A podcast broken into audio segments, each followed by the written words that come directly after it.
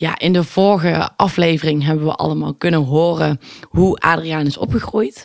En dat hij uh, twee ongelukken heeft gehad. En uh, ja, wat dat eigenlijk met hem heeft gedaan. En uh, in dit volgende gesprek gaat hij daar verder op in en vertelt hij eigenlijk over wat het hem verder heeft gebracht. En hoe het uiteindelijk een positief een positieve gebeurtenis uh, is geweest voor hem. Uh, omdat hij er heel veel wijze lessen uit heeft kunnen halen. Ja, ja, hij vertelt inderdaad over zijn revalidatieproces en over alle therapie die hij heeft gedaan en hoeveel inzicht hem dat heeft gegeven. Echt heel bijzonder uh, om te horen. En ja, we hopen dat het jou net zo gaat inspireren als dat ons heeft gedaan. Veel plezier.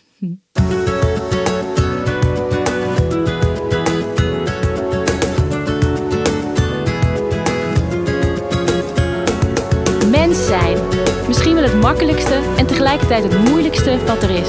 Hoe doe je dat?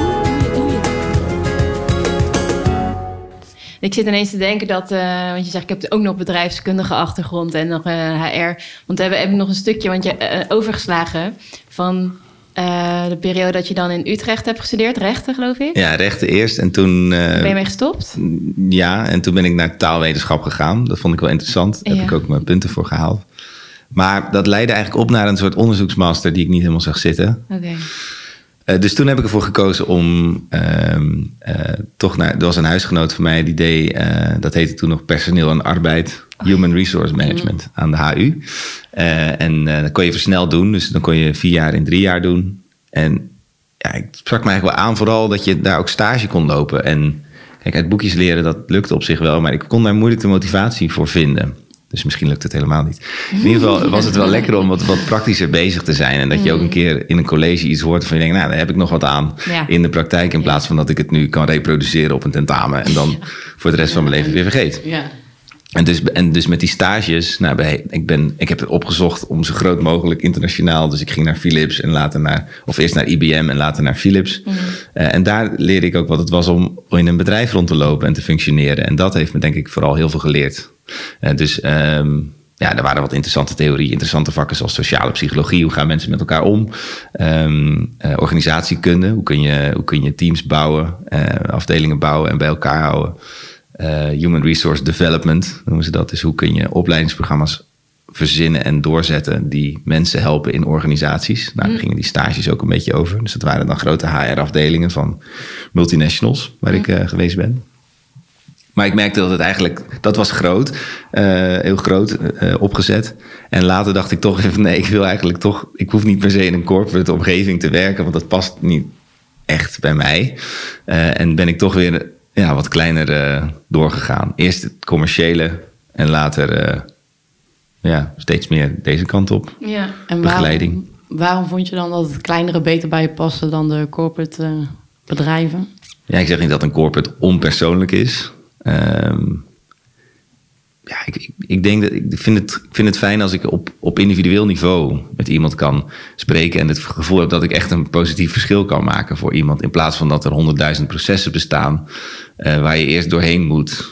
Uh, dus, dus als ik nu kijk naar de baan die ik heb, dan is daar heel veel vertrouwen en vrijheid in mijn functie. Dus ik mag zelf mm. veel bepalen over wat ik denk dat goed is. En ja. zoals ik denk dat die functie echt tot zijn recht komt. Uh, en dat vind ik heel fijn. Uh, dat heeft denk ik met autonomie te maken. Okay. Uh, dus ja, je bent meer in een keurslijf als je in zo'n grote organisatie zit. Heel leuk idee. Ja, het kan helaas niet, want ja, het budget is al op. Of... Ja, in kleiner bedrijf is meer mogelijk ook uiteindelijk. Denk ik wel. Ja, de lijntjes zijn korter. Ja. En, uh, en misschien ook wel naar persoonlijker, omdat, je, omdat die lijntjes korter zijn. Je hebt er directer invloed op. Je hebt er directer ja. invloed op, dat denk ik. Ja. En je ziet meer wat er van elkaar ook gebeurt. Dus je kan als team denk ik ook veel meer uh, bewerkstelligen dan als je heel veel afdelingen hebt. En, uh, Ja. Ja, en ik kan me voorstellen dat je ook in die stages nodig hebt gehad om erachter te komen wat je niet leuk vindt. Of wat je minder, minder bij je past. ja, en je Ja. kan wel Ja. veel leren, denk ik. In zo'n groot bedrijf wel weer ook. Ja, zeker als je een leuke stagebegeleider hebt. En dat was, dat was twee keer het geval. Uh, en dan leer je ook... ref- We hebben in zo'n, op een hbo word je altijd wel doodgegooid met reflectieverslagen en zo. Um, um, dus dat was dan een beetje een moedje. Eh, voor mij op die studie. Eh, maar in die, in die eh, werkomgeving was het eigenlijk leuk. Want Ja, ging- dus dan waren het gewoon gesprekken Ja. van één iemand, dus mijn stagebegeleider met een eh, werkervaring. En ik die net kom kijken. Eh, en dat je een spiegel voor, voor, voor je krijgt. En zelfs, nou vrij direct, ze had zelf een communicatieachtergrond. En, ehm, en daar heb ik ontzettend veel van geleerd. Ben ik er nog steeds dankbaar voor. Ja, Ja. mooi. En daarna? Want toen had je die HBO afgerond. Ja, oh ja, toen heb ik een. eh, dus ik heb een afstudeerproject gedaan bij een, eh, bij een uitzendbureau, een heel snel groeiend bedrijf. En ik heb geschreven over ehm, eh, binden en boeien. Eigenlijk. Dus hoe kun je zorgen dat een bedrijf wat zo snel groeit, de juiste mensen aantrekt en ook weet vast te houden. Eh, want ja, het is een jong bedrijf, het groeit hard en dat is leuk. En dat trekt ook best mensen aan op zichzelf. Maar hoe ga je nou borgen dat ze willen blijven? Hoe zorg je dat ze door kunnen groeien? Eh, een beetje die thema's. Dus heb ik een literatuuronderzoek en interviews over gedaan. Toen mocht ik daar blijven. Dat was, was goed gegaan, dat, dat project. Ik wilde het ook per se presenteren, want ik, ik wilde echt niet dat ik een half jaar werk, dan dat dat in een la zou verdwijnen. Oh, ja. Eh, maar dat werd heel goed ontvangen. En eh, ja, ik deed toen, ik deed eerst wat modellenwerk los erbij. En ik mocht daar toen een kantoorbaan aannemen. Maar ik heb ervoor gekozen om naar Milaan te verhuizen. Om daar fulltime op dat modellenwerk een tijdje te storten. Dus dat was toen het eerste project. Eh, en later heb ik dat nog een beetje gecombineerd. En, eh, en uiteindelijk ben ik nog een deeltijd master gaan doen. Nou, drie dingen werd echt veel te veel. Dus toen heb ik het modellenwerk laten vallen. En hoe was dat, modellenwerk in Milaan?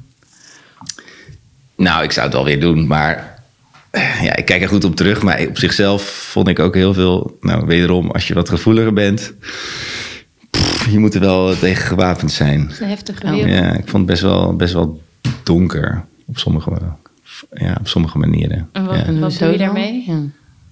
Ja, ehm, het, is, het is sowieso iets een beetje geks, hè? Als je, dat je dus eh, met een, letterlijk een boekje onder je arm... met alleen maar foto's van jezelf naar wildvreemden gaat... in de hoop dat ze je terugbellen.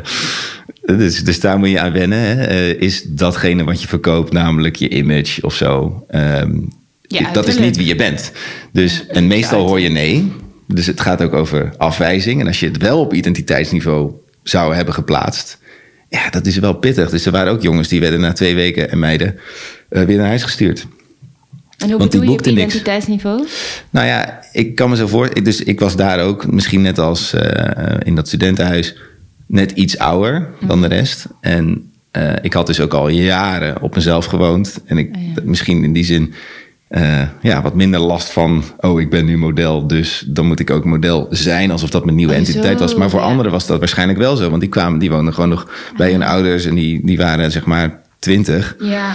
Eh, en ik was 25, denk ik. Ehm, Dus voor jou was het meer iets wat je erbij deed. Wat je ook, ook misschien je niet daar je identiteit aan verleende. En je, je zegt als je misschien wat jonger bent, dat je dan eh, dat wel doet. Dat je geneigd bent. Ik ben model, ik ben Pietje Ja. en ik ben model. Dat is mijn leven, dat is wie ik ben. Ja. En bij jou was het meer, ik ben Adriaan en ik heb een man met foto's. En ik, ik, ik zie het als een avontuur van een uitstapje of zo. Ja, ik heb En- het wel als avontuur gezien. En ehm, ja, ik kon er gewoon wel gewoon de huur van betalen en zo. Dus Ja. het ging best goed. Ja. Eh, maar als ik, meestal hoor je nee. Dus je hoort veel vaker nee dan ja. Ja.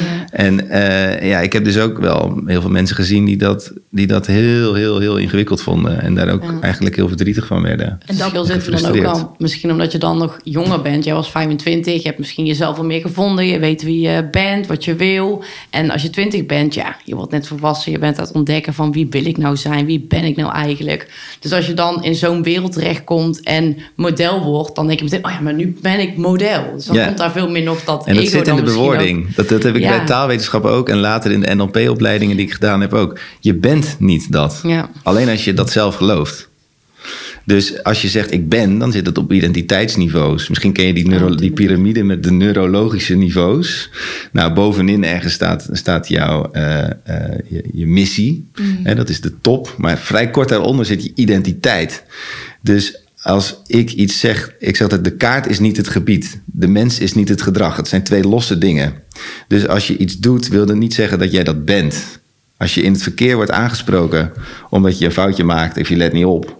En je zegt, hé, hey, jij doet jij doet nu iets raars, dan zou je zeggen, oh ja, sorry, je hebt gelijk. Als ik, jij, jij bent eh, whatever, een paardenlul, omdat je dat, ho ho, dan is het meteen erbovenop. En dat hoeft vaak helemaal niet, want je kunt het ook gewoon loskoppelen. Ja, ja mooi. De Maar kaart dat- is niet het gebied. Maar wat bedoel je? En welke kaart, welk gebied? Nou, als ik je een foto laat of een landkaart laat zien van Portugal, dan zie je wat, eh, wat lijntjes, wat kleurtjes en zo. Maar dat is niet hoe Portugal er echt uitziet, want Portugal is in werkelijkheid nog veel interessanter en diverser en complexer. En dat geldt ook, geldt ook voor mensen. Ik kan van, je kan van iedereen wel vooraf bedenken als je diegene voor het eerst ziet of hoort of spreekt.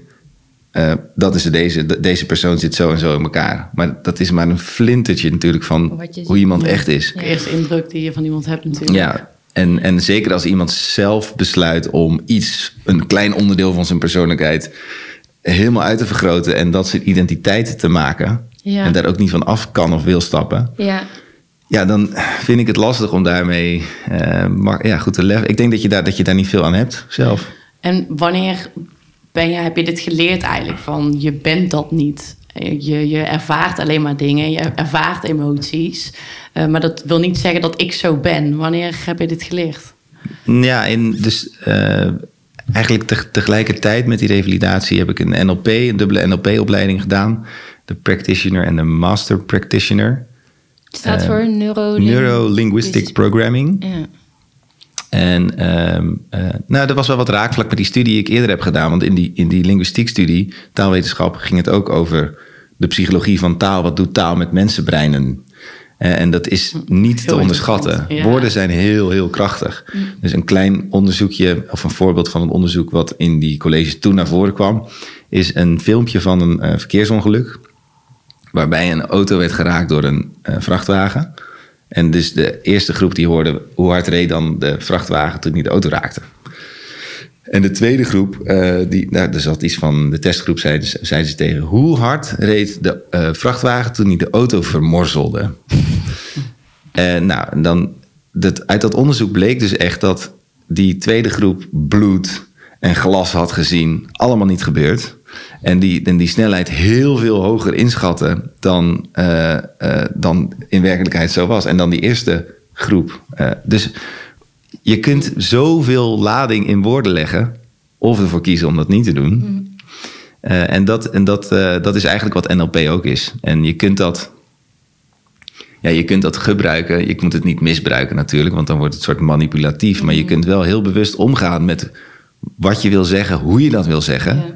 En wat je bedoeling is eh, eh, met datgene wat je wil zeggen. En in coaching Ja. doe je dat volgens mij ook En weet altijd. je wat heel grappig is, waar ik aan moet denken, is dat wij ehm, natuurlijk het eerste seizoen kwamen erachter door onszelf terug te horen. eh, luister, je kan je ineens echt luisteren naar wat je zegt. En toen kwamen we er ook achter van dat we heel vaak moeten zeggen. En dat, Ja. dat, je, dat jij, ja, je moet gewoon, je moet gewoon. Ja, ja, ja, ja, ja. En ja, dat. Ik heb, en ook door die afleveringen heb ik ook met mensen om me heen daar weer gesprekken over. Omdat ze zeiden, oh ja, oh nee, ik zeg moet. Weet Ja, je? heb jij dat zoveel ook? mensen dat tegen mij gezegd. Van ja, dat moeten. Ik zeg dat ook helemaal vaak, maar je hebt het helemaal niet door. Ik denk, ja, maar je, gaat er ook op letten. En het zit zo in onze spreektaal. Ja. Terwijl dat doet ook heel veel. Met als je dus tegen iemand zegt, je moet dit of je moet dat. Ja. eh, dan als je gewoon zegt, nou, je zou dit kunnen doen. Of je mag dit. Ja. Ja. En als je het uitzoekt en uit gaat pluizen, dan denk ik dat er altijd iets of iemand te vinden is van wie dat dan moet. Ja, Dus je ja, zegt moet een en dat heeft een overtuiging reden. in je eigen systeem, zeg maar, dat, dat waar, waar het vandaan komt. Van, ja, je- oh ja, ik ben dus nog niet goed genoeg, want ik moet eerst nog even dit of even dat. Ja. En, en dat is interessant, en dat, het, dat je het dus ook om kan draaien. Dus dat je eigenlijk door bewust te worden van jouw taal... ook kan onderzoeken van wat voor ehm, ehm, patronen zitten er in jouw Precies. hersenen. En wat maakt dat jij van alles doet. En eh, ja, wat brengt jou ook in beweging. En Ja. op wat voor manier doe je dat. Ja, Ja. ja, precies. Ja, als je het hebt over persoonlijk leiderschap, volgens mij zeiden we dat eerder ook al. Een beetje is in mijn ogen vooral het bewust maken van onbewuste Ja. processen of overtuigingen. hè, dus in je, in je dagelijks gedrag. En daar eh, eh, nou, een, een nieuwe overtuiging bouwen, Mm. hè, waarmee je jezelf een extra optie geeft. Want als je doet wat je deed, dan krijg je wat je kreeg. En als je wat je nu krijgt je niet echt bevalt, nou, dan wordt het dus tijd om iets nieuws te leren. Ja, zo, zo benadruk ik Ja. dat. Is dat ook jouw levensmotto? Nou, zo heb ik er nog een paar. Dat zijn allemaal vooronderstellingen van NLP. Die kun je googlen. ja. Vooronderstellingen NLP. De kaart is niet het gebied en al dat soort dingen. Het zijn, Ja. vind ja, het zijn eigenlijk altijd helpende overtuigingen. Ja, Ja. Hè, dus eh, eh, dat wat we geloven over onszelf of over de wereld, dat bepaalt ons beeld van de wereld. Ja. En dus ook hoe we ons voelen, Ja. waarschijnlijk. Ja. Ja. ja. Je daar heel veel mee. Ja. Ook in, in een eerder gesprek natuurlijk over gehad dat de eh, werkelijkheid creëer je zelf. Creëer maar je jouw echt eigen. zelf, ja. ja. ja. En, als je. Sorry. nee, doe maar. Nee, ja, ik ben benieuwd als je nu terugkijkt dan naar. ehm, nou, laten we zeggen, dan denk ik voordat je je eigenlijk je rug brak. En, en de Adriaan nu. Zeg maar, wat, eh, wat voor ehm, andere overtuigingen heb jij nu die nu maken wat voor mens je nu bent? Mhm. Ja, welke overtuigingen? Ehm, ja, ik heb best wel veel overtuigingen die, ik- die ik er zelf bewust in gefietst heb, denk ik. Ehm, Oeh, ik heb niet, nog niet meteen een antwoord. Hoeft ook niet. Ja. Want Ja, je bent er wel bewust mee aan de slag gaan door die NLP zo te horen. ja, nou, misschien is een belangrijke die in me opkomt dat je ruimte verdient en liefde verdient. Hmm. En eh, dat kan de hele wereld tegen je zeggen. Of je kan de liefste ouders hebben, de liefste vrienden hebben, de liefste familie. Hmm. En toch kan je dat op een manier niet helemaal geloven. Ja. eh, tenzij je daar dus werk van maakt. Ja. Eh, en dan kan dat, kan dat draaien. Ik denk dat dat wel gedraaid is. Ja. En hoe heb jij daar dus werk van gemaakt? Ja, dat, op verschillende manieren. Ik denk, nou, met wat ik zei met die NLP-opleiding, het revalidatietraject. Ik heb ook allerlei andere. Ik heb eh, eh, bijvoorbeeld ook ehm, eh, de Wim Hof breathing eh, eh, techniek. Nou, je, hebt, je hebt in het Wim Hof systeem heb je de cold exposure, maar ook eh, en dan heb je de, de lifestyle die erbij hoort. Ehm, eh, en het ademwerk zelf. En het ademwerk zelf, daar, daar deden ze bij een yogaschool waar ik graag kom, ehm, eh, ook sessies mee. Dus dan, dan gebruik je alleen de techniek. Het is een soort gecontroleerd hyperventileren. En daarmee ga je uit je hoofd in je lijf. En voel je precies de delen van jouw lijf... die blijkbaar meer zuurstof letterlijk of aandacht, nodig hebben. ja. En, eh, eh, en dan doe je vijf of zes rondes. Daarna volgt een meditatie. En dan kun je echt heel diep ja, gewoon voelen, leren voelen. Ik heb ook ontdekt dat ik, als ik, in, als ik uit mijn lijf ga in mijn hoofd... Dat, ik krijg letterlijk koude handen en koude voeten. Dus het bloed trekt letterlijk naar mijn brein. En als ik dat doorkrijg, nou, dan ga ik dus ademhalen. Heel bewust ademhalen. En dan kom ik weer terug in mijn lijf en denk oh, het valt ook wel mee eigenlijk. En dat Denk zijn voor jou eigenlijk manieren om dus, eh, wat je net zei over het liefde mogen voelen of lief zijn voor jezelf of zo, of het zorgen voor jezelf. Ik mag, ja. Ja, als er heel veel ruis is op de lijn, als mijn, als mijn hoofd eh, te hard gaat, eh, dan, kan, het- dan kan het enorm helpen. Ik vind het ook een hele helpende gedachte dat adem er altijd geweest is. Ja. Vanaf het moment dat je geboren bent. Een soort anker. Zoiets vets. Dat is lekker, hè? Ja, dat is Ja. zo, dat is Ja. bizar. Denk ik, waarom hebben we dat niet geleerd? Op school gewoon al, hoe je moet ademhalen. En dat je daar gewoon altijd op terug kan komen. Dat Ja. is zoiets bizars wat je met je ademhaling kan. Ja, vind ik echt fantastisch. Ja. Ja. Ja. En hoe ehm, ben jij nu veel bezig met persoonlijke ontwikkeling? Of Ja, iedere hoe is dag. nou jouw levensstijl? hoe, eh, hoe Ja, ziet hoe dat ben je op eruit? dit moment ja. bent. Ja.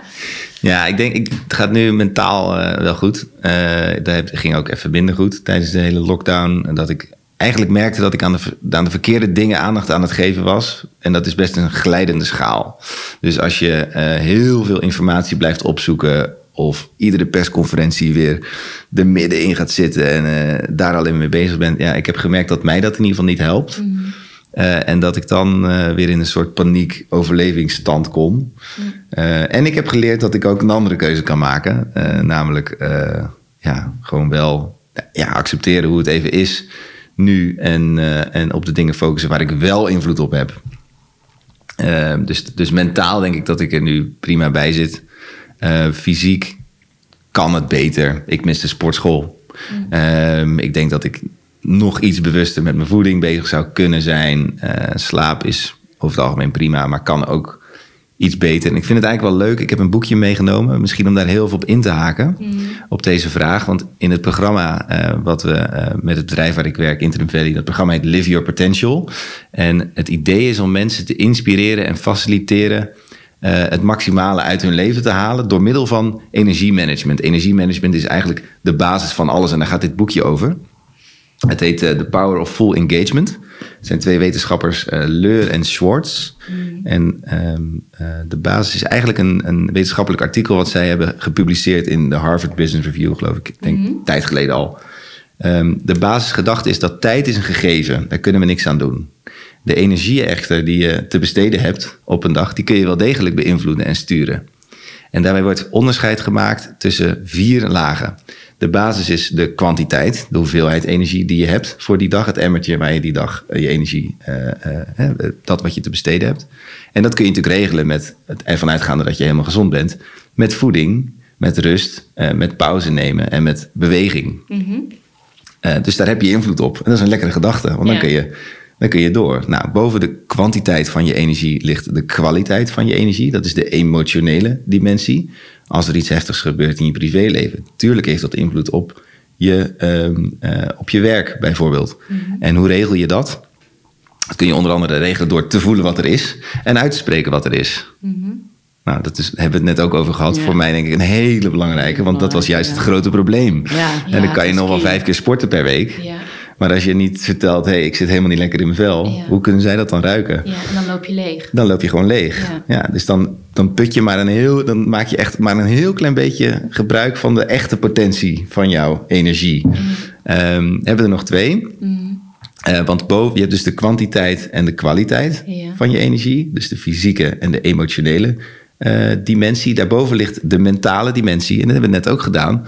Dat gaat over waar richt je je aandacht op. Hè? Wat je aandacht geeft, groeit. Mm. En als je bijvoorbeeld aandacht geeft aan je ademhaling of aan je, aan je gedachten, meditatie, dan kun je daar een, dat maakt echt een wereld van verschil. Mm. Dus ik zei net, als ik merk dat mijn hoofd te hard gaat en eigenlijk de aandacht wegstroomt, mm. dus alsof je een uh, gaatje sprikt in dat emmertje, yeah. dat is zonde. Je kan hem ook terugpakken, die controle, en eventjes gaan ademhalen. Dat werkt dan voor mij. Ja.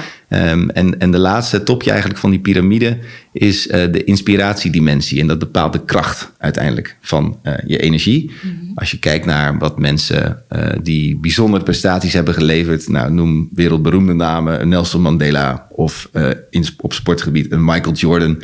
Dat zijn mensen die hebben ergens zo verschrikkelijk diep in geloofd, mm-hmm. dat ze dus eigenlijk tot ongeveer bovenmenselijke prestaties in staat waren. Mm-hmm. En dat vind ik ook heel interessant om naar te kijken. Dus ik heb niet per se idolen.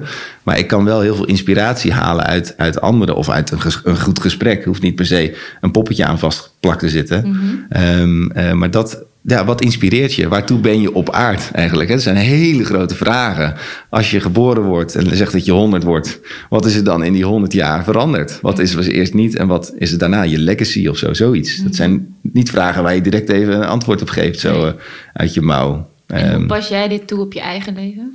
Ja, ik heb, ik heb dit uit. Dus ik zei net bij de loodgieter thuis lekt het ook. Ja. Ik ben, ik moet, ik, ik moet niet zoveel. ik, wil, ik, wil, uh, ik, ik, wil, ik wil hier blijvend in investeren. En daar bedoel ik mee. Uh, ja, in de gaten blijven houden hoe het nu is in dit ja. moment. Dus ik heb gemerkt dat het het beste werkt voor mij om vooral in het moment te leven. Ik ben mm. een, nou, gevoelig en een, ook een intuïtief type. Um, uh, dus is het ook belangrijk om. Ik, dat is niet heel erg planbaar. Uh, dus ik heb dit verhaaltje wat ik nu net vertel. is eigenlijk een soort nou, mini-college. Wat we ook, waar ik ook sessies in doe uh, in mijn werk. Um, heb ik op een A4'tje ge, geschreven en, en, geplakt op mijn, op mijn, op mijn spiegel in mijn slaapkamer. En dan kun je kijken naar ja, hoe is het nu? Dus je hebt een soort kwadrant van positieve en negatieve emoties. Mm-hmm. Um, uh, dus dan gaat het even over de, over de tweede laag, de emotionele uh, dimensie. Um, uh, en dat kan hoge energie zijn of lage energie en positieve of negatieve energie. wat is het verschil? Ja, dus als je een x en een y-as voorstelt, dan zit boven de x-as zit hoge energie, onder de x-as zit lage energie, rechts van de y-as zit positieve energie en links van de y-as zit negatieve energie. En dan heb je dus vier kwadranten. Want wat, even, wat is dan het verschil? Hoge energie snap ik nog dat je, als je hoge energie bent, dat ik een beetje high ben, zeg maar. Ja, blij. Ja. Hoge positieve energie is dat dus, het rechtsboven kwadrant. Oké. Okay. Ja. Maar wat, wat is het dan, verschil tussen hoog en positief?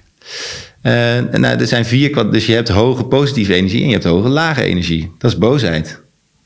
Bijvoorbeeld, of paniek. denk ik ook zeg maar, dat je bijvoorbeeld meer moe bent en je voelt ja. je lekker. Hmm, hmm. Maar dan kan je nog wel positief zijn. Oh, oké. Ja, dus- Alleen je kan ook eh, in lage energie zitten en negatief zijn. Dus lage Ja. energie en alles negatief zien en, eh, en even alleen maar beren op de weg zien. Ja. Zo denk ik, hè? Ja, je hebt hem helemaal, Ja. je hebt hem helemaal door. En nu zonder, zonder plaatje zelfs. Dus Ja. eh, snap jij hem ook hier? Ja, ik denk het. maar ik zit alleen te denken, ook kan je dan hoog in je energie zitten en dan negatief zijn bijvoorbeeld. Oh, dat iemand die gewoon heel Nou erg ja. aan het schreeuwen is of zo. Heel erg... Of hyperventilatie, blinde paniek. ah, Is ook ja. hoge negatieve energie. Ja, Ja, zo ja. Oké. En dat Oh. pas je ook op je eigen leven toe? Ja, ik probeer bij mezelf in te checken. Als ik voel dat het niet helemaal lekker loopt. Als er iets, dan ga ik, kijken, ga ik gewoon even naar binnen toe. Checken. En kijken wat er aan de hand Hoe is. is of zo. Ja, en dat lukt de ene keer beter dan de andere keer hoor. Ja. En waar Want- zit je nu op dit Ja. moment? Eh, ik zit nu in de hoge positieve energie. Ja. En dat is ook, eh, dus als je kijkt naar het, het programma waar ik het over heb, is eigenlijk de plek, je kunt daar niet altijd zijn, maar dat is wel de plek waar de groei plaatsvindt, de ontwikkeling plaatsvindt. Dus Oh, vind ik ook interessant dat ja, dat zegt. mensen hebben iets van stress nodig om te kunnen presteren. In de meest letterlijke vorm gebeurt dat in de sportschool. Want je pakt een dumbbell op en je trekt eraan met je arm. En dan gaat je spierbal, die gaat, eh nou, er komen eigenlijk minuscule scheurtjes in. Dus je voegt stress toe aan die spier. Ja, jij weet hier alles van met jouw achtergrond, weet ik. Eh, op het moment dat je daarna weer eh, rust neemt, dan kan, het, dan, kan, dan kan die spier weer helen. En dan gaat die uiteindelijk opbouwen, groeien. Dus als wij nu een vet gesprek hebben over persoonlijke ontwikkeling, over persoonlijk leiderschap, dan is dat even hoge, hoge energie. Ja. Hoge, Inspiratie, motivatie. precies. En, ja. Straks Dat is dan. echt wat voor jou, Rachel. Ja. Ja, straks dan nemen we rust. Ja. Dan is de, er zit de opname erop. En dan kunnen we er nog eens op reflecteren. Denken, oh, dat is eigenlijk best wel vet. Oh, want ik heb dit geleerd, ik heb Ja. dat geleerd. En zo groeien we als mens. Ja. Ja, nee, ja, interessant inderdaad dat, dat je het zegt. Want van de andere kant is het ook alweer zo natuurlijk... als je je rotdagen hebt of je negatieve energie hebt... dat eh, die weerstand te voelen, hè, dat je dat ook juist weer Ja. verder brengt. Ehm, dus is dat dan denk je ook niet eh, een soort combinatie van? Dus zowel de, inderdaad de positieve en hoge energie... als de eh, negatieve energie en de weerstand voelen wanneer het even tegen zit. Ja, ja. ja, want dat mag er ook zijn. En proberen daar oordeelloos over te zijn. Ja. nou, dat, dat is sowieso een proces. Want het is zonde van mijn dag. Als ik de hele Ja, dag boos of verdrietig nou, ben. Dat zonde, Ja. dat hoorde ik jou net ook zeggen. Dat triggerde mij ook. Dat je, je hebt ook iets, een wijze drive om, om alles uit het leven te halen. Ik bedoel, je geeft niet voor niks lezingen over je full potential leven. Dus, en je hebt ook, en dat hebben wij allebei, en we hebben het eerder over gehad, van... ehm, dat we het zonde vinden. Oh, Ja, we hebben alle- allemaal zoiets van, we willen iets van ons leven maken of zo. Terwijl, Mhm. Ik denk niet dat ieder mens dat heeft. Of denk je dat wel? Is Nee. zegt dat iets over, ik- laat ik zo zeggen, zegt het iets over jou als mens? Of denk je dat iedereen dat heeft? Dat. Ja, ik denk dat iedereen dat op zijn of haar eigen manier wel heeft. Maar misschien zegt het wel iets over ons, drietjes. Eh, in het bijzonder. Omdat... Ja. ehm, ja, ik weet, nou, laat ik zo zeggen. Voor mij, voor mij zit er wel dus een les die ik erin wil plakken. Mhm. Is dat ik daar geduld mee ontwikkel. Want als je een bepaalde ambitie hebt om eh, nou, de wereld te veroveren met je, eh, met je persoonlijke ontwikkelprogramma's of je coachingbedrijf of wat dan ook. eh, dat is leuk. Maar wanneer moet het dan gebeuren? Moet het dan vandaag of volgende week? Of mag het ook gewoon 40 jaar duren? Nou, dat laatste denk ik is een stuk realistischer. En het helpt mij om dat per dag te bekijken. Ehm, eh, dus, dus daarin moet je denk ik een, mag je een keuze, wil je een keuze maken? Ehm, ja, het, het, het, het gevaar daarvan, dat wil ik ook eigenlijk zeggen, is dat je, dat je jezelf te veel gaat opjagen. En dan brand je natuurlijk op. Ja. Dus dan kan je nog wel vertellen, ja, ik tel allemaal fantastisch. En ik, Daar zitten wij. of Ga het maximale eruit halen. Ja. Ja, Ja. Wat, wat heb jij nu dan? Nou ja, ik, ik, het is een soort verslaving, persoonlijke ontwikkeling. Het is, ja, het is ook een passie, maar het is ondertussen dus ook... Ja, ik ben me overspoelen met informatie. Dus Mhm. een podcast, een boek lezen... en dan moet ik mijn Miracle Mornings... en dan moet ik sporten. En ik wil het ook allemaal, weet je wel. En dan kan ik heel erg voelen dat als ik dus een boek lees... Waardoor ik geïnspireerd raak. denk ik van, oh ja, dit moet ik ook doen. En dan voel ik ook helemaal die energie zo van... Oké, maar dan moet ik het nu ook gaan doen. Dan moet ik dat morgen, want de tijd dringt. En uh, weet je wel. En dan is het wel weer van, ho, rustig, geduld, stap voor stap. En eh, je moet ook jezelf überhaupt... Je moet, je mag, maar het is toch wel belangrijk. om om ehm, ook jezelf even de kans te geven, de ruimte te geven... om het te laten bezinken. En ja, dat dan vervolgens te laten groeien. Dan zit je op de mentale dimensie. Hè? Dat is de ene hoogste in, uh, in die piramide waar ik het net over had. Ja. Waar stuur je je aandacht naartoe? Ja. Is dat naar alles nu tegelijkertijd in één keer helemaal perfect doen? Iedere dag opnieuw? Of is dat misschien toch niet uh, per se helpend of realistisch? Ja. Uh, en kun je het ook wat meer uitspreiden spreiden of zeggen... nou, mijn energie is nu eigenlijk net niet helemaal daar waar die moet zijn... om dit te kunnen bereiken... Ehm, kan ik dan gewoon een dagje overslaan? Of Ja. eh, Ja. een andere planning verzinnen? Ja. Ja. Ja. en dat is ook alweer het lief daarnaar kijken. Dus ik heb Precies. Met liefde. ook wel, ja, precies. Ook wel dan zoiets van als ik dan een dag dat niet doe of zo, is dat ook helemaal prima. Dan kan ik dat wel echt laten. Ja. Maar eh, ja, dus enerzijds ben ik, word ik echt wel gemotiveerd en zit ik er goed door in mijn vel. En vind ik het echt heerlijk om mee bezig te zijn. Mhm. En anderzijds moet ik af en toe wel even van, oké, als dan een dag niet zo is, en eh, dan is dat ook oké. Zonder dat dan te veroordelen van, godsamme, ik had eigenlijk... Dus Ja. ja. Nou ja, ik denk dat ik hier al 15 jaar mee bezig ben. en nu pas echt ehm, daar af en toe een balans in voel. Ja. En dat, ik, ben, ik ben nu ook weer me aan het verdiepen in flow. Eh, zeg maar het, het psychologische, de psychologische term van flow. Omdat daar heb het ook in de, seizoen, of in de vorige podcast ik in seizoen 1 over gehad. En toen ik dat terugluister, dacht ik, ja, dit is gewoon mijn, wel mijn passie. Zeg maar, dit is waar ik wil leven in flow. Ik wil ondernemen in flow. En, en anderen inspireren om dat te doen. En daar komt dit ook heel erg in terug. Dus dat je Ja. heel bewust keuzes maakt van waar besteed ik mijn aandacht aan en waar niet. Mhm. En daarin uitdagende doelen stelt. En zorgt dat je competent genoeg bent om die doelen ook te, te gaan ehm, volbrengen. En zon, eigenlijk ook zonder jezelf die druk op te leggen, Ja. maar meer vanuit de intrinsieke motivatie. Van wat wil ik eigenlijk? Dat echt een balans krijgen. Ja, en, en dat, dat- is uiteindelijk eh, het moeilijkste, denk ik, van het mens zijn. Is dingen Ja. in balans kunnen doen. Ja, Dus en wat voor jou belangrijk is. Ja. Want dit is voor mij belangrijk. Ja. En dat hoeft niet te zeggen dat dat, Dat voor dat voor mij iedereen zo zo is. is. Ja. En voor jou, ja. Ja. En dat, dat vind ik mateloos eh, interessant. En, en dat is een beetje voor mij de manier hoe ik nu naar persoonlijke ontwikkeling kijk en bij mezelf probeer toe te passen. En elke dag inderdaad opnieuw incheck van. Oké, hoe is het met me? Mhm. En ik leer nu ook weer van jou dat je op, ook op een andere manier weer kan inchecken. Van, oh wacht, even, er zijn ook verschillende lagen waarin ik kan inchecken. Ja. En, en ook daarin mild naar mezelf kijken. Van ik, ik moet dat helemaal niet. Ik vind het omdat ik het leuk vind. En Ja. als ik daar nu geen zin in heb, dan kan dat ook. Ja, Ik en als het dan nu ook niet lukt, wat is dan ook het ergste wat, wat je dan kan overkomen? ja, wat is het allerergste wat er kan gebeuren? Wij merkten het op een gegeven moment heel erg. De afgelopen week zijn we druk bezig geweest met de website en zo. En we hadden op een gegeven moment een deadline. Oké, dan willen we het af hebben. Dus in een week, twee weken hadden we zoiets van... dan moet die website staan. Maar ja, uiteindelijk was er allemaal best wel veel... en heel veel dingen kwamen tegelijk.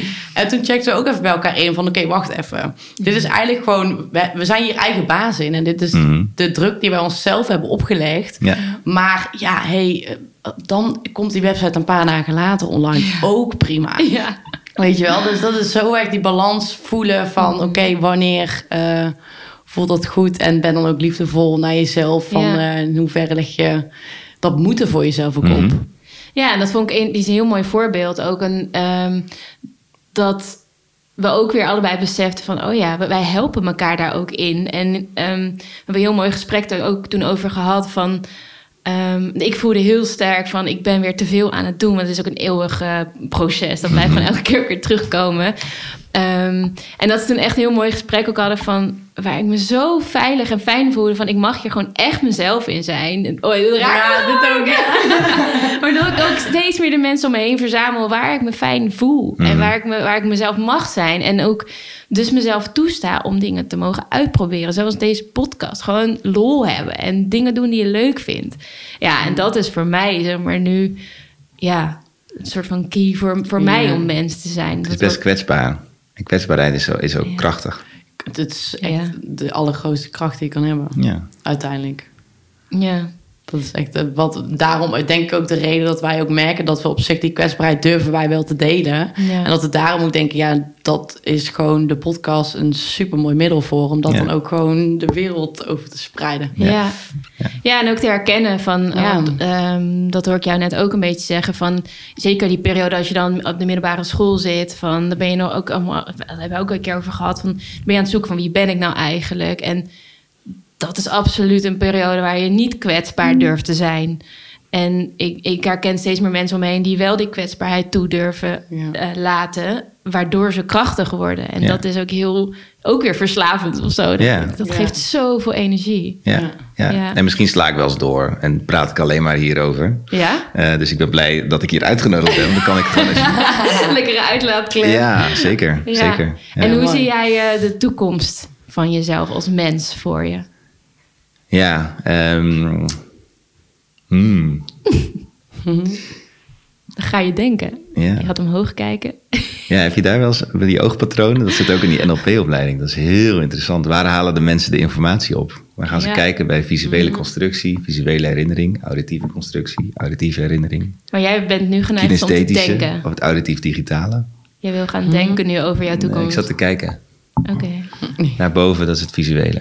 Hmm. Nou, er, was, er was nog niet zoveel te zien, dus misschien moet ik even naar een ander gebied. ja, nee, hoe ziet dat eruit? Ehm, ik, de, ja, ik vind het. Dit is echt een hele grote vraag. Hè? Mhm. Ja. We Ik wil, we hebben het nog niet over varen gehad. Misschien is dat, dat is als ik nu kijk naar boven van wat, wat gebeurt daar dan, als je me die vraag stelt, dan zit daar iets met varen in. Want ik ben dol op boten en alles wat met varen en met zeilen te maken heeft. En ehm, ja, er moet gevaren worden. Of zo. Er dat moet is zo, gevaren worden. ja, het, het is heel helpend voor mij om ehm, eh, te varen. Als ik me niet lekker voel, dan ga ik varen. En wat voor gevoel geeft dat je? Vrijheid, onafhankelijkheid, autonomie, rust. Dingen waar, waar ik graag achter en makkelijk achter kan scharen.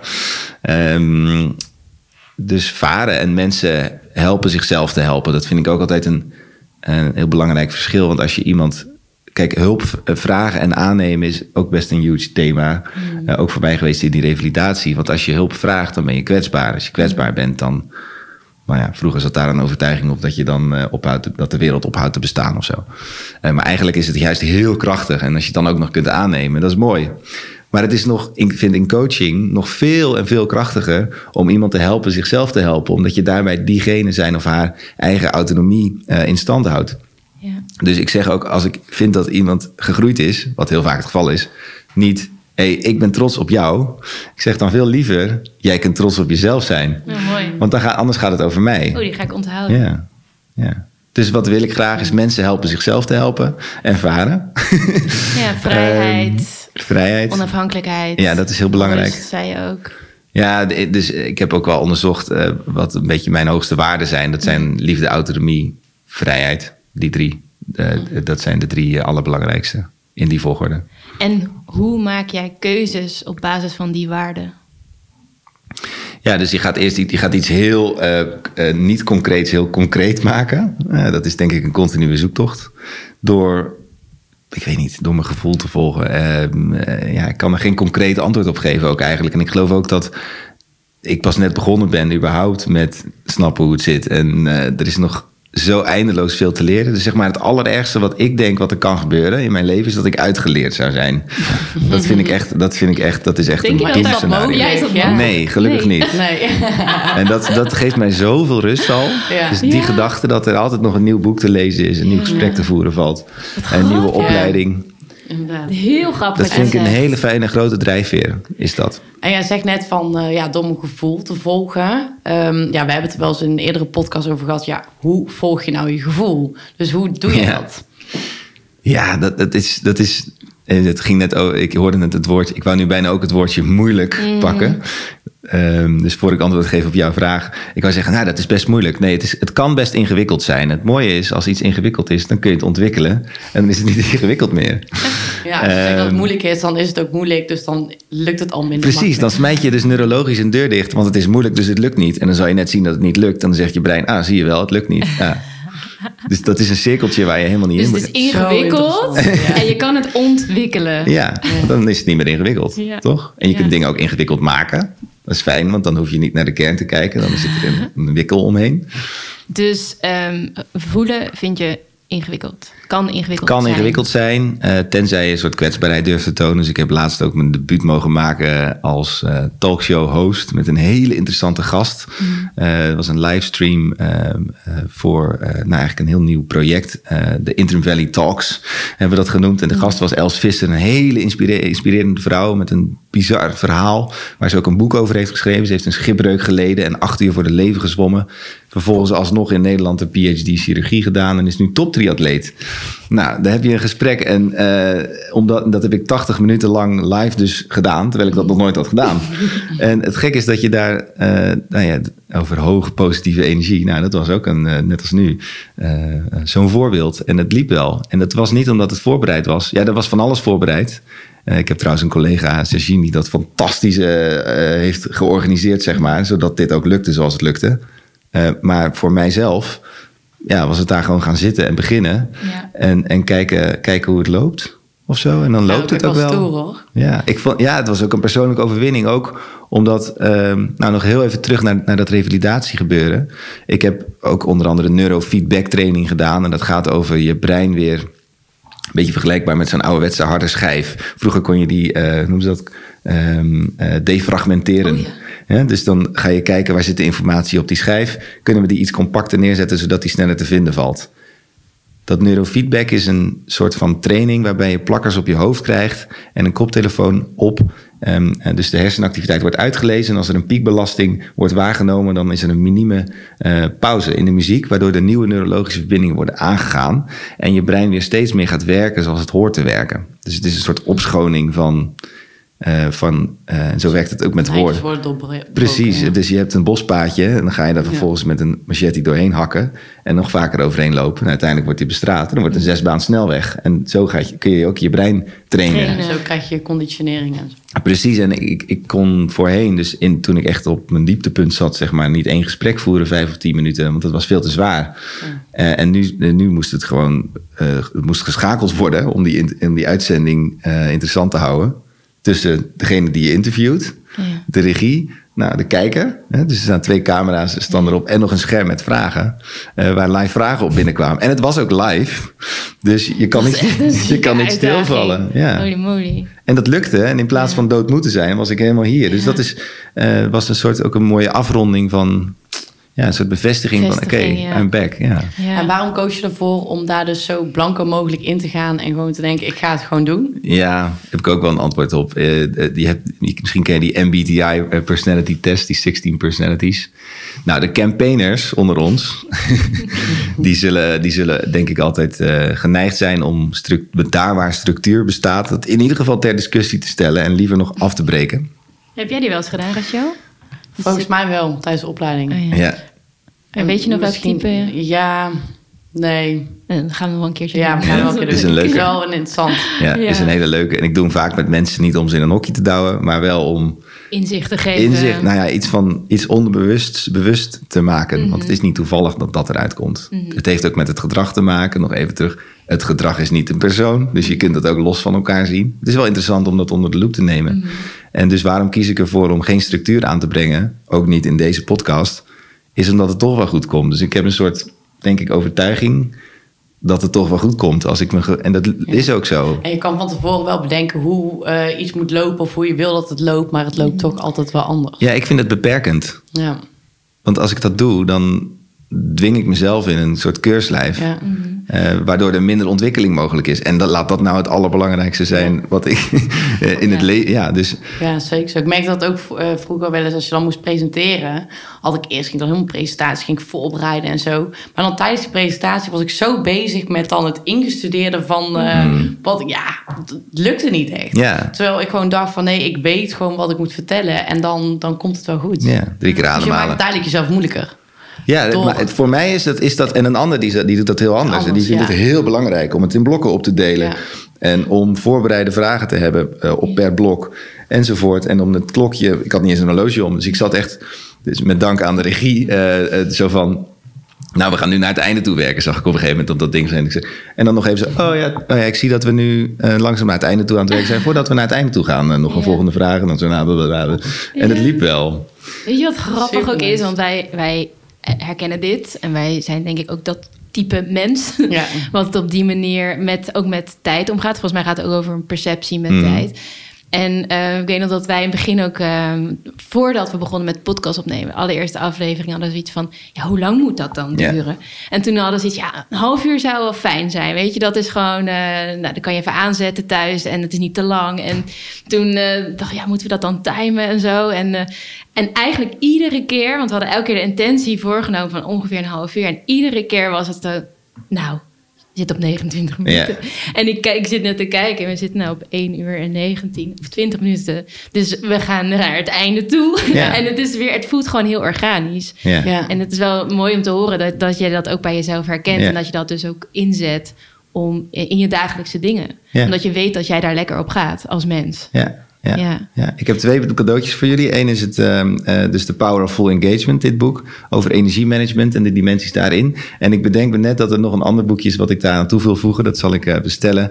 Uh, en dat gaat over metaprogramma's. Mm. Dus je hebt die persoonlijkheidstesten. en je hebt ook een boekje wat ik heb, dat heet... Um, ja, het gaat over. Ik zal, ik zal het je opsturen in ieder geval. Het gaat over de metaprogramma's. En metaprogramma's zijn onbewuste um, ja, processen eigenlijk die in, die in je hoofd wel spelen het is heel lekker om daar kennis van te nemen. Het voorbeeld over tijdsbeleving, dat is mm. een van de 18. Uh, je kunt in time of through time werken.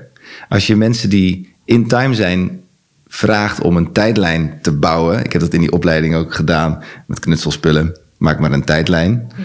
En dan, uh, dan, en dan, ik, en dan ging, moest ik dat presenteren. Of dan werd je gevraagd, uitgenodigd om dat te presenteren.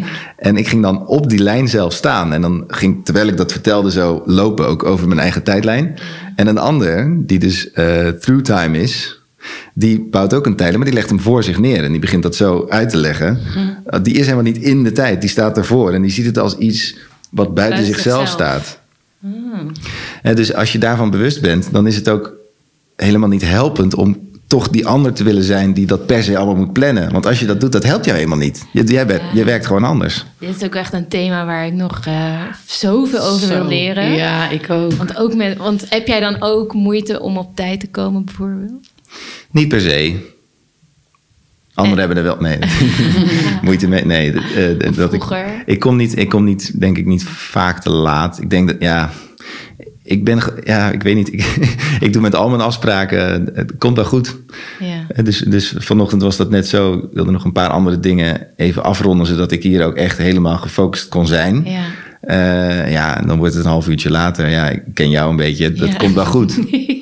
Weet je wel? Ja, oké, maar dan zoen je wel in op de ander. Want stel dat ik heel punctueel was geweest en had gezegd om ja, uur... dan had ik daar ook strak rekening mee gehouden. En had ik het anders georganiseerd. Dus je, eigenlijk zet jij ook je talent in om in te tunen op anderen. Ja, je kunt, vroeger was dat minder een keuze, denk ik. Maar je, je hebt de optie om daarvoor te kiezen. Je hebt drie waarnemingsposities, hè? geassocieerd in jezelf. Jij geassocieerd... bent echt een vat van informatie, ja, jongen. Ja, kan ik je ook nasturen. Maar je hebt de eerste, tweede en derde waarnemingspositie. Dus je kunt in jezelf geassocieerd uh, antwoord geven. Mm. Um, je kunt ook geassocieerd in de ander antwoord geven. Uh, dat heb ik bijna mijn hele leven gedaan en dat helpt niet echt in, in de long run. Mhm. uh, omdat je dan niet uitspreekt wat jij eigenlijk wil of nodig hebt. En de derde waarnemingspositie is de metapositie. En die is emotieloos. Dat kan heel erg helpend zijn, ook bijvoorbeeld in een conflict.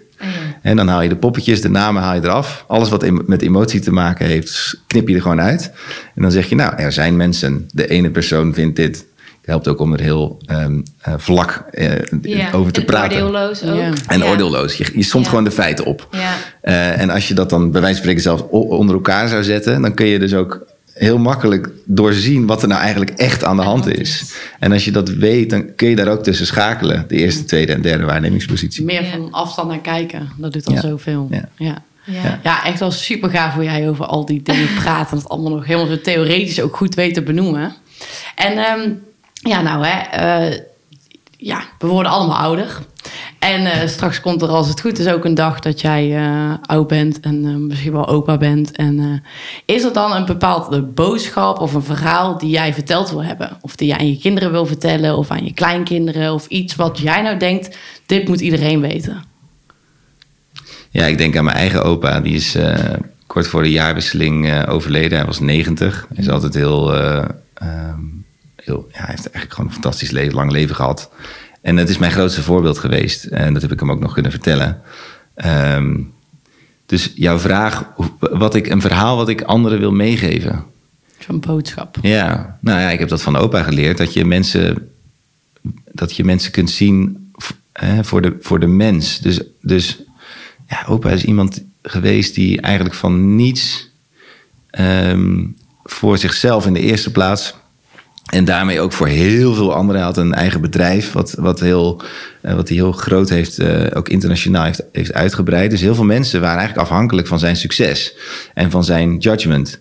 En daarbij heeft hij misschien wel juist omdat hij nooit zoveel formele opleiding heeft gehad. Want hij, zijn eigen vader ging dood in de oorlog, toen was hij 14.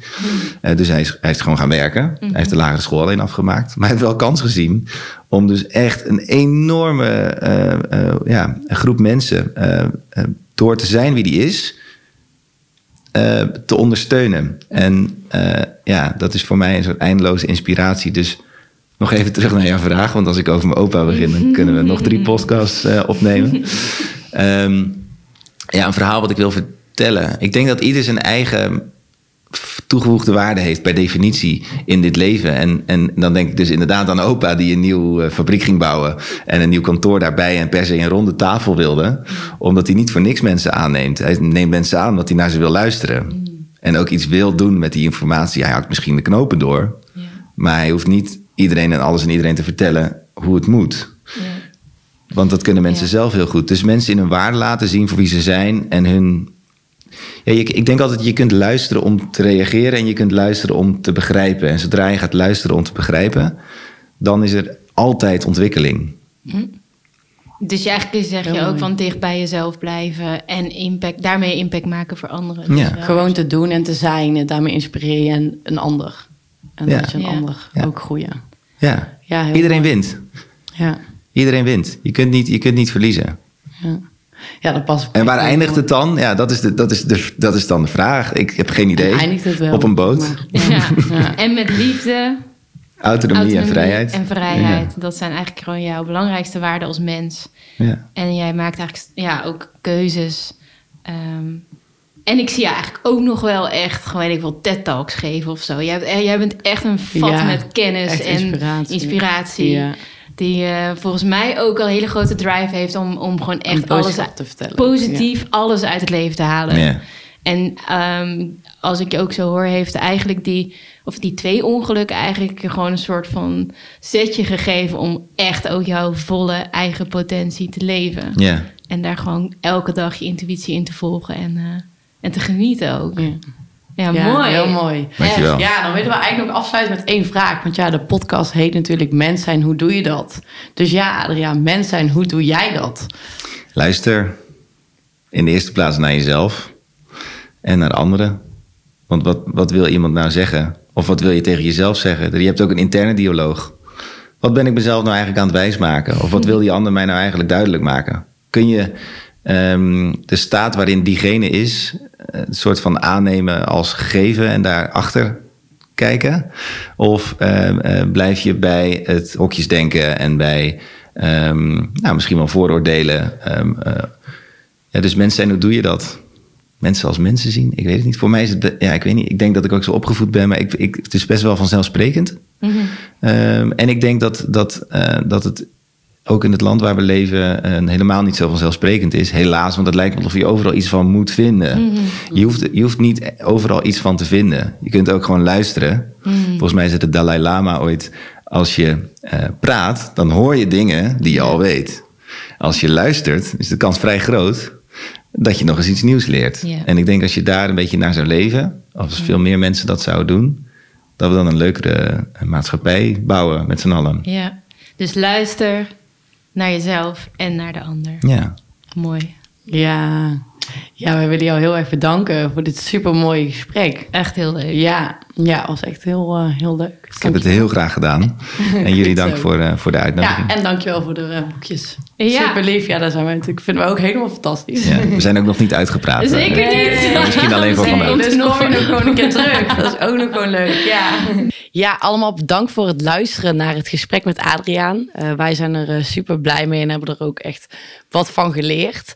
Ehm, ja, laat ons weten wat je ervan vindt. Zeker. Ja, wij zijn heel benieuwd, omdat het ook nu een uh, tweede seizoen eigenlijk een nieuw concept is. Dus met een gast is voor ons ook uh, uitproberen hoe dit werkt en wat wel werkt en niet werkt. En wij zijn heel erg benieuwd naar wat je ervan vindt. En of je misschien tips hebt voor ons, of je het misschien te lang of te kort vond. Of uh, andere tips zijn ook welkom.